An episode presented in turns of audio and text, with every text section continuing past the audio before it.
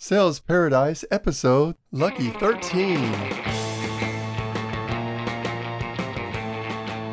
I had lots of tough experiences. I think anyone listening right now will say, hey, selling is the highest paid hard work, but the lowest paid easy work in the world.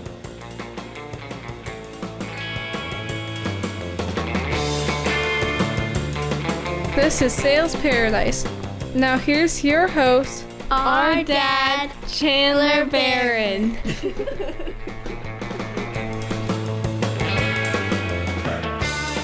All right, everybody. Today we have who I call the godfather of sales. We have Mr. Tom Hopkins. Tom Hopkins is in the house.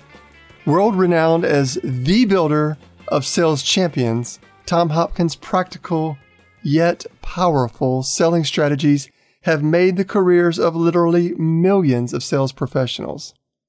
Tom has been teaching via live events, recorded audios, videos, and through his books for over 40 years. His classic book, which is a book that I saw back when I first started in sales, and it was already basically a standard for all sales organizations, called How to Master the Art of Selling. It's dog eared on the shelves of today's top sales pros. Tom will teach us simple strategies that you can put to work in your very next sales presentation. Why have millions of people built their careers on Tom's training? Because they get results they want. They close sales and they have happy clients. Tom, welcome to Sales Paradise. Well, thank you, Chandler. I'm excited to be on your program and talk about my favorite subject, which is the art of selling. So wonderful, wonderful, wonderful. Let's have a fun time. Well, Tom, when I first got into sales back in the early 1990s, I mean, you were already a legend even at that time. So as you can imagine, this is a very, very surreal feeling that I'm having, you know, to be able to actually interview you. Well, thank you very much. So we know you from the stage, we know you as a best-selling author, but take us back to the beginning as far as how you originally got into sales. Well, I was an iron worker, and anyone listening who knows what an iron worker is, this is a man that carries steel that because concrete has no tensile strength. So a bridge deck that you drive over that's smooth concrete, it has tons of reinforcing rebar in it. And for a year, I carried steel on my back like an animal. And uh, I did it for a year. And I always kind of tease people and say, yeah, I was six foot two when I started. Now I'm only five foot seven. So it, it was a lot of work. But luckily, my father saw that I was a hard worker and he said, Tom, you know, you're now 18. And in California, you can get a real estate license. You got a nice way with people. Why don't you get into real estate? And of course, I was afraid of even thinking about trying to take an exam. I, I wasn't a real good student in school. And I was nervous about uh, having to pass this real estate exam. And but he chided me and talked me into it. And so I, sure enough, I failed the real estate exam three times and was close to thinking I'm giving up on this, but I thought I can't keep carrying steel. So I, the fourth time passed. And then I had a real challenge, Chandler. No one would really hire me. I was only 18. I looked young. I didn't have any money and I was on a motorcycle, didn't own a car at that point. and fortunately, I did find a broker that said he would give me a chance. And I started in uh, real estate on a motorcycle. I didn't have a suit. So when I was 16, I played in a band and we had band uniforms, kind of like the Beatles when they came here in 62 to the US. So I wore my band uniform on a motorcycle. That's how I got oh my started. goodness. But fortunately, I think I found my niche, and that's what I hope the folks listening to us will try to find if they don't have it. And I call your business life niche something you love to do, and the money comes to you because the love affair you have with the business and, of course, serving people. So that's what happened when I got into real estate. I, I didn't start off real well, but all of a sudden I had taken some seminars, read some books, I found a couple people to teach me the art of closing the sale. And all of a sudden, I started making sales, and uh, things happened. And all of a sudden, at the end of the second year, I was the top salesperson pretty much in California in real estate. Uh, and in fact, my last year in real estate, I sold 365 homes in that year, which was an average of wow. one a day, which had never been done. So I, I loved it for eight years. And then, of course, I wrote my first book, How to Master the Art of Selling. And that became a New York bestseller. And all of a sudden, my phone starts ringing and people want me to come and teach. And so I started doing seminars first in real estate. And then, of course, I moved into the general sales field.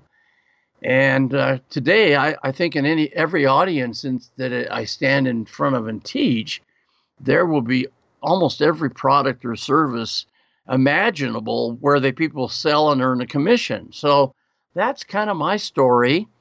And today, of course, I I still love getting on a plane and flying somewhere in the world and teaching these wonderful people we call salespeople. because selling is the foundation of our free enterprise system, and very few companies would make a profit if they didn't have a person at point of sale as a sales representative to make the sale and of course make the for the company. What I love about that story also is that it would have been so so easy for you just to have given up or to have made a lot of excuses. I mean, you were on a motorcycle when most times, you know, we think of a realtor having a really nice car to be able to take the clients, you know, back to, you know, from house to house. Uh, but it also, it actually shows that you, it seems like that you went from being, you know, a newbie to being a thought leader pretty soon. I mean, did you have many difficult situations or did it really come easy at a certain point and it was all smooth sailing. Oh, sure. I had lots of tough experiences. I think anyone listening right now will say, hey, selling is the highest paid hard work, but the lowest paid easy work in the world. And, and you're going to have cycles where everything you touch seems to turn to gold. And then everything you touch turns to something other than gold. So it's it's a real cycle business. And again, I come back to the fact that I, I found my niche in real estate and in eight years helped over 1,500 uh, people find homes. And, uh, you know, I just loved it. And then, of course, that one year that I sold the 365 homes, the National Association of Realtors asked me to speak at their convention in Los Angeles, which I'd never spoken, never dreamed I'd want to speak but I just kind of got up and taught what I had done. And I was only 24 years of age at that point. And so these people are saying this kid's 24 and he's averaged one home a day sold for a year. we got to listen to him. And so I did my little talk. And fortunately, the people in the room, they'd come from all over the United States to come to the national convention. So they went back to their offices and shared what I'd kind of taught. And all of a sudden, my darn phone started ringing. And the rest is kind of history, Chandler. I was invited to, to speak and uh, started doing it and then got busier and busier. And fortunately, I ha- had a partner that ran the company as far as getting me bookings. And then we had people that were around the United States and, of course, foreign countries. We had our representatives in Australia, New Zealand, Singapore, Malaysia, and uh, that's kind of how it, it happened. And I'm approaching 5,000 one day seminars now. And wow. well, you, I think when I hit that number, that'll be the probably when I'll say, okay, I've had a lot of fun, but goodbye. I'm sure.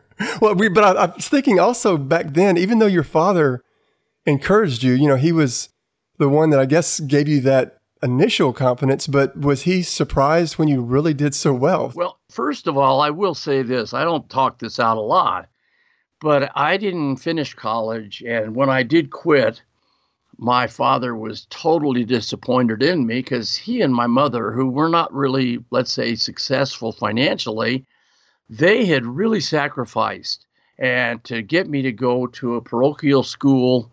They Eh, and wanted me to be a success. And so when I quit college, I came home midterm. My dad was so upset, and I'll never forget. He said, "Son, I'll always love you because you're my son." even though based on your decision to not go to college, I just want you to know you'll probably never amount to anything. And believe it or not, that was the spark. So he was just trying to get you out of the basement. well, I, I think that was partially true because when he said that, I said, Oh, yeah, I'll prove it. I'll, I'll do something to become a success. And uh, again, doors opened when I got into real estate, and he was knocked out because he, he never dreamed that I would not only sell so many homes, but invest in so much real estate in my own on my own and build my net worth. Uh, so he was ended up not only very proud of me, but he and both he and my mother uh, came to work for our company, and they oh wow they worked in my warehouse. Uh, at, you know, packing tapes, and back then Yeah. we had cassettes. We didn't have CDs yet. but uh, mom and dad worked for me until my dad got to the point where he had to retire uh, physically. So yeah, but uh, I don't think if my dad had not chewed me out for quitting college, I, I don't know if I'd have been the success I was fortunate to become. Well, you know, if I'd have been him back then, I would have taken credit for everything. You know, I would have said, yes, I'm the one who knew. I would have wanted like 15% of everything. Yeah, well, there's a. Yeah, I wish I could have done that, but he he was a good man. He and mother were very good, and uh, so yeah, my life has been just so blessed with the right people coming into my life, uh, be finding mentors, and I, I hope the folks that are listening will realize one of the first keys to success is to do research and find someone in the company you're working for that's extremely successful and then follow them around, copy what they say. Uh, when you find a good mentor that has done a successful job in their own life, they can now teach you. And, and that's kind of what happened to me. I uh, found a man, uh, J. Douglas Edwards was his name, and he was the man that really wrote the book in our country on closing the sale. Uh, and back then, we didn't have cassettes yet. We only had records. But he had this one record closing the sale, and uh, it changed my life as as well as a lot of other salespeople. And I ended up buying all the rights to his uh, training so that I could teach it. And many people say, Tom, I want to hear this J. Douglas Edwards. Well, you know, I own the rights, and we have uh, a CD called Back to the Future in Sales, which is his work. And of course, he and I collaborated, and I recorded uh, how we've updated. And that's one thing you have to realize uh, selling, the fundamentals of selling will never change, but the culture can change. And one of the biggest changes, Chandler, that I see in the profession of selling is because of the internet, because of the ability for buyers to get information and knowledge, they are smarter today than ever before. And I think you really have to be sharp, smart, not only knowledgeable, but you really have to learn the art of selling in the proper way. And and that's of course why I, I see it, think it's so important that all of us in selling become students of others who have done well and I mean, of course, uh, I, I have had other mentors and so forth, but find someone that you can copy and do what they do, and then you'll develop your own selling style. I also love the concept of the art of selling, um, you know, because even as things keep changing, there's more and more sales channels, there's different type of sales channels. Still, it seems like it's it's relevant that selling is will always be an art. It really is. Uh, a lot of people hear the term selling or salesperson, and they're kind of turned off because they feel you have to be pushy or overbearing or aggressive. And my last year in real estate, uh, 96% of the people that came in to look at homes with me were referred to me by other happy buyers. So I, I think building a service oriented mentality to where you you think of serving more than selling and if you do that you'll do lots of selling because the service part of your life is coming across where you care about people you sure want to have a great income which there's nothing wrong with wealth and abundance but it's also important that you you know you want to give back and serve your fellow man with the benefits of your product you know i know the lessons that you speak about and that you teach uh, are not any industry dependent. I mean, as far as it can be for any person in sales. Let's dig a little bit deeper into what you teach. Well, I, I there's basically seven fundamentals. In fact, let me say this: all activities have fundamentals. Uh, football has blocking and tackling. Uh, those are just two general fundamentals. Golf has got grip alignment, stance, and posture, four fundamentals of a good golf swing. And selling is no different. Uh, they there are seven basic fundamentals. Uh, prospecting is finding the right people. Then, of course, making a good original contact. Number two, where people like and trust you.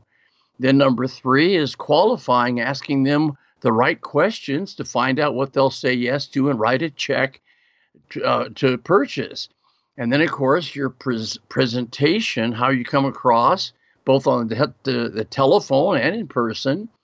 Then, of course, number five is handling areas of concern, which are objections. You've got to have that as an art form.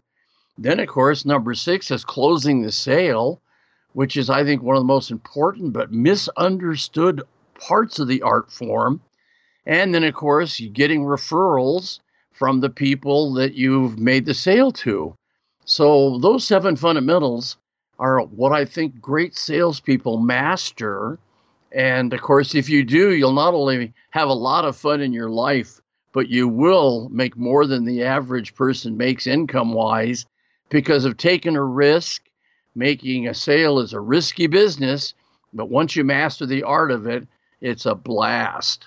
Yeah, I love that. I mean, I feel, and especially coming from someone that you had many reasons to have even given up or to have thought that okay, this isn't for me. And I feel like those lessons, um, they they transcend, I guess, time. It doesn't matter whether you learn it on a vinyl record or cassette, eight track, or even now, you know, it's all, you're basically listening to it digitally. Right. Exactly. Yeah. It's it's come a long ways. yeah, but I, and that's I, I feel like that part will never change. I I agree with you. Uh, the people business, which is really what selling is, it, it's fundamentally not ever going to change. The culture might change, the knowledge of buyers might change, but those seven fundamentals, if you master them, which is you know pretty much what I teach in my seminars, try to cover all seven in, in a six to seven hour period. But I think if you master them, you're going to do well regardless of what your product or service is. And believe me, selling will be paradise, just like your business is.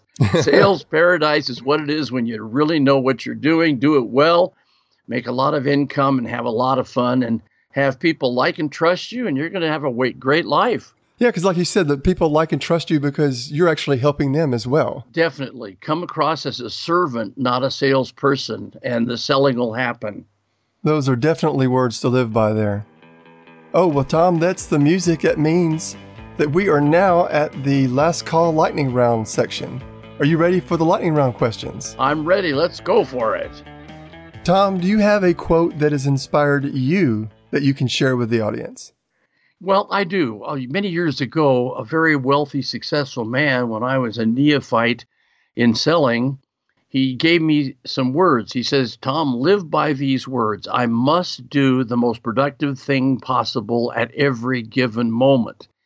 And he gave me those words. I put it on a plaque, had it in my home, in my office. And if you would look at the 86,400 seconds that we all in have in a day, no one has any more, no one has any less. The people that end up with the most at the end of their life, I believe that they were precious with their time, and I must do the most productive thing possible at every given moment is a quote that I think anybody in the field of sales can learn, can write down, put on the wall, and you watch. That, that those words were had a tremendous positive effect on my life. I like that. Well, what about a um, book? I know it's probably hard to recommend other books other than one of your many, but. well, I will say this: if a person is in sales, I uh, the first book, How to Master the Art of Selling, which has been every two years, I re re-edit it and uh, bring in new closing techniques. That, of course, would be the one I would suggest of mine. But I think there's also a couple books that uh, had a tremendous effect on me. And one was Think and Grow Rich, which was, believe it or not, written in 1937 by a man named Napoleon Hill. And that book you can still pick up today. I'm sure that you, you can get it from Amazon. But that book still today, you can pick it up and you'll hear so many pearls of wisdom. And, and another one of my favorite books, again, this was written in 1936, was How to Win Friends and Influence People by Dale Carnegie. I didn't think about and, it, but the 1930s were good years for books. yeah, well, that's true. Yeah. I mean, 1939 was the first record that Earl Nightingale made. So oh, wow. those 30s had a lot of powerful people in them, I'll tell you. But the fundamentals of life, of happiness, of success, uh, they they will probably never change. They just hey, you have to adapt them to the culture and the the, the people of the times. Okay, well, what about? I know that for over 40 years, you've just had a an unbelievable schedule as far as traveling and um, you know presenting. What about a morning routine? Do you have one of those? Oh yes, I, I uh, of course get up early and uh, I have uh, 45 minutes of cardiovascular workout six days a week, and then I have 15 minutes of lightweight training, and I've been doing that almost every year of my life uh, six days a week. And I, I feel that the physical fitness and exercise is not only necessary to have a high energy level, but I just feel when you look good and you keep your weight to a degree of balance and you know and and and this type of thing i think people will then respect you and they want to listen to your teaching so that morning ritual has been mine you know, uh, well, forever. So I, I just feel that that's an important part. But then after I, I do my workout, of course, I back then I'd be in the real estate office, usually one of the first ones, and many a night the last one to get home because I put in many, many hours. Uh, I think I think that people have to realize that to really become successful, you got to commit a fanatical amount of time and effort to build the momentum. Now, one thing about selling, when that momentum gets built, and in your community, you have a reputation for integrity, for ethics, when people like and trust you, when they want to refer friends and relatives to you, when all this comes about, you know, you just live a wonderful, happy life. And that's kind of uh, what I've tried to do my life. Yeah, I like the the thought of, like you said, momentum. Um, that that basically that's what you're trying to build at that time. Yes, you've you, and you've got to put forth fanatical time and effort for a couple years, maybe even three. Uh, my first three years in the real estate business, when I started doing well, uh, I only took Christmas days off. I mean, I was a fanatic on w- work ethic because I really wanted to prove my father wrong about my life but I also wanted to eh, become successful. And it takes fanaticism and time and effort to build that momentum. But once it's built and your reputation gets out there in your industry, you'll be amazed how fun and easy selling becomes. Yeah, It's almost like to try to push a huge round boulder, a rock. You have to push really hard in the beginning but then eventually, when that's it starts right. rolling, then that's when you get to reap the benefits of that initial effort. Yeah, so very, very true, Chandler. Right on. All right. Well, um, what about uh, charities? Do you have uh, a favorite charity? Well, you know, I'm so glad you brought that up. I, I do totally believe in giving and, and back and so forth. Uh, and, and, there is a guy, uh, Michael Cappy.